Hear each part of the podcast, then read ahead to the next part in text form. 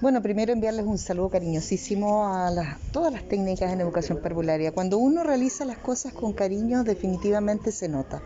Y este jardín en particular, retomando una situación tan difícil como tuvimos en la pandemia, retoma con una especial intención a que sus niños vuelvan a las aulas sobre todo los más pequeños, quienes han estado y han tenido que vivir un encierro. No es fácil, ni para las familias ni para los papás. Hoy día los protocolos están absolutamente dados, pero por sobre todo aquí hay un trabajo de equipo, un trabajo de, las parvularias, de las técnicas de educación parvularia, del equipo de dirección, que está enfocado en que sus alumnos vuelvan a clases lo antes posible, porque tienen mucho que entregar y porque además vamos a empezar a regular también todo lo psicosocial que ha afectado en la pandemia. Hoy día lo más importante es educar en competencias y habilidades blandas a los niños y eso se hace con la sociabilización. Por tanto, decir a los papitos y mamitas que están muy seguros sus hijos en esta clase de proyectos y que definitivamente vamos a ir sorteando todo lo que los desafíos de esta nueva apertura en la provincia de Marca eh, cuando se desarrolla esta labor se desarrolla con vocación, se desarrolla con cariño y se desarrolla con amor. Y yo siento que las personas que se, desenvuelven en este ámbito tienen que tener esas características tan especiales. Por lo tanto, en primer lugar, saludarlas, desearles un feliz día y, en el fondo reconocer la labor y la vocación que tienen para desenvolverse con, todos los niños que hoy día están a su cargo. Así que eh, el trabajo que ellas desarrollan, particularmente en el tema de la estimulación temprana, es fundamental. Eso lo vemos cuando hacemos este tipo de visitas, lo constatamos en terreno y creo que el abrazo, el cariño y nuestro respeto a la labor que ellas desarrollan con, un sincero agradecimiento.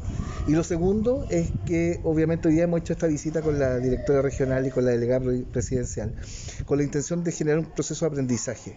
Hoy día, a raíz de la pandemia, todo se ha ido, obviamente, ha ido cambiando, ha ido mutando en el tema del retorno a, a clases que ha sido gradual en nuestros establecimientos, particularmente los colegios municipales.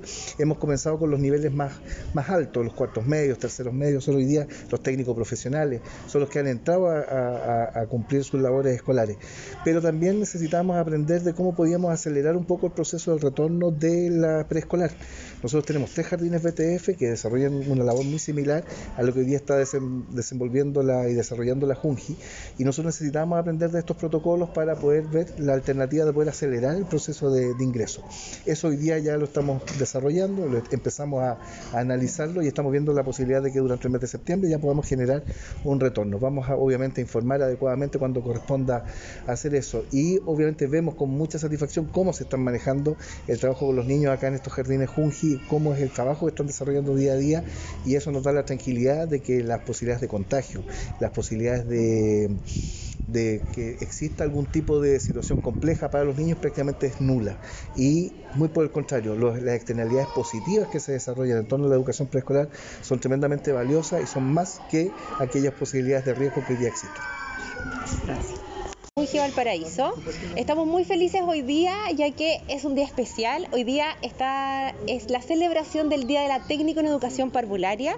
Así es que dentro de este marco es que vinimos a saludarlas en presencial porque es muy importante decirles a todos que nuestros jardines infantiles están abiertos, habilitados para que puedan venir nuestros niños y niñas y sobre todo nuestros técnicos que están tanto esperando tener a sus familias ya, a sus niños y niñas para poder entregar esta educación de calidad. Estamos con un retorno seguro donde estamos llevando los protocolos COVID, ¿cierto? Y una de las cosas más importantes, propiciar el distanciamiento social, el lavado de manos constante y las mascarillas en el uso de los funcionarios. Así es que estamos sanitizando y realizando todas las actividades en la normalidad de pandemia que llamamos hoy en día, pero sin embargo nos ayuda a que nuestros niños y niñas puedan tener la educación. Es muy necesario que vuelvan, es muy necesario que vuelvan a las aulas y por sobre todo que llenen este espacio de colores que tanto queremos para que puedan estar teniendo una educación de calidad y significativa.